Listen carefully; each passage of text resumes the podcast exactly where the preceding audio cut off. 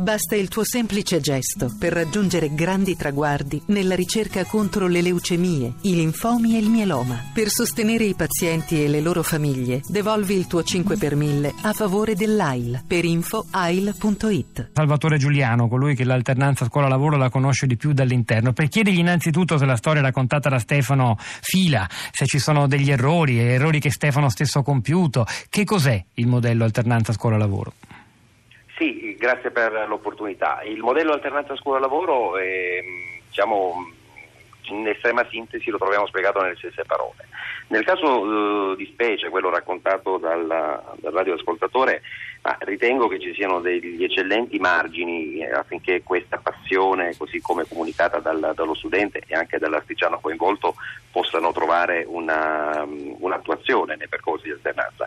Peraltro, nelle linee guida eh, che sono state inviate a tutte le istituzioni scolastiche italiane, eh, questo episodio, diciamo, questo, questo, caso viene eh, trattato benissimo eh, come, come, esperienza bottega scuola e peraltro oh, la bottega scuola ha nelle finalità proprio quella di eh, promuovere eh, i tipici settori artigianali di eccellenza del nostro Made in Italy.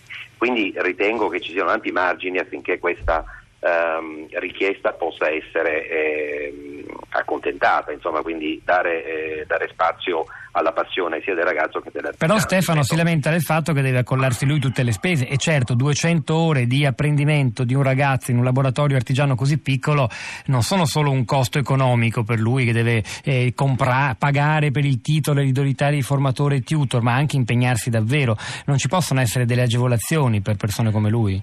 Allora, le agevolazioni per quanto riguarda il costo o il compenso orario del, del tutor, eh, c'è da dire subito questo, le risorse che sono state messe sull'alternanza scuola-lavoro complessivamente per tutte le scuole sono state già distribuite, è evidente che il dirigente scolastico dovrà uh, pensare a, tutti gli studenti coinvolti che quest'anno diciamo, uh, riguardano tutti gli um, studenti sia dei licei, dei tecnici dei professionali che frequentano la terza classe quindi è evidente che bisogna uh, cercare forme di eh, ottimo impiego delle, delle, risorse che ci sono, ripeto, ma eh, non sono né poche né tante, eh, perché le risorse, eh, dire, mm, ci verrebbe da dire che sono sempre poche, però la cosa importante da, da fare è che questo percorso di alternanza scuola-lavoro rientri in un percorso oh, dell'istituzione scolastica che abbia uh, una uh, forte ricaduta, è auspicabile sul curriculum della, dello studente. Io non so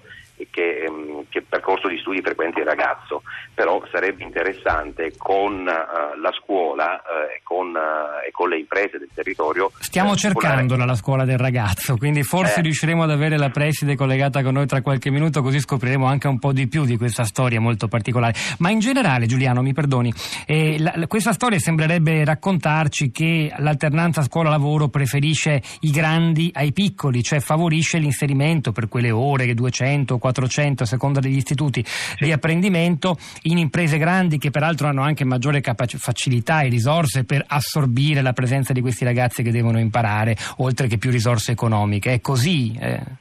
Non, non, è detto che sia così. Poi, mh, altro discorso. È un liceo artistico, nel frattempo mi dicono, il sello di Udine, quindi insomma la, l'attinenza al lavoro di Orafo c'era tutta. Comunque, prego, Giuliano. E quindi dispiace moltissimo che ciò non sia, ripeto, che, che la domanda e l'offerta non si siano incontrati in questo caso.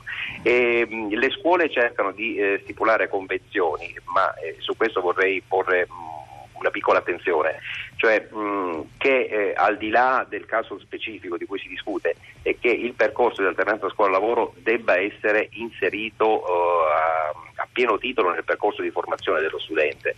Eh, c'è da dire che molto spesso si assiste a richieste di inserimento in azienda uh, di alunni, soprattutto durante il periodo della Uh, sospensione delle attività didattiche, diciamo nelle vacanze, ecco, per, per, essere chiari a tutti, senza che ci sia stato un vero e proprio nulla, diciamo, il patto formativo con, con, la scuola non c'è stato, quindi non si sono valutate né ehm, a priori né eh, con la possibilità di, valut- di, valutare dopo le ricadute formative di quel percorso sull'alunno. Queste cose eh, occorre evitarle.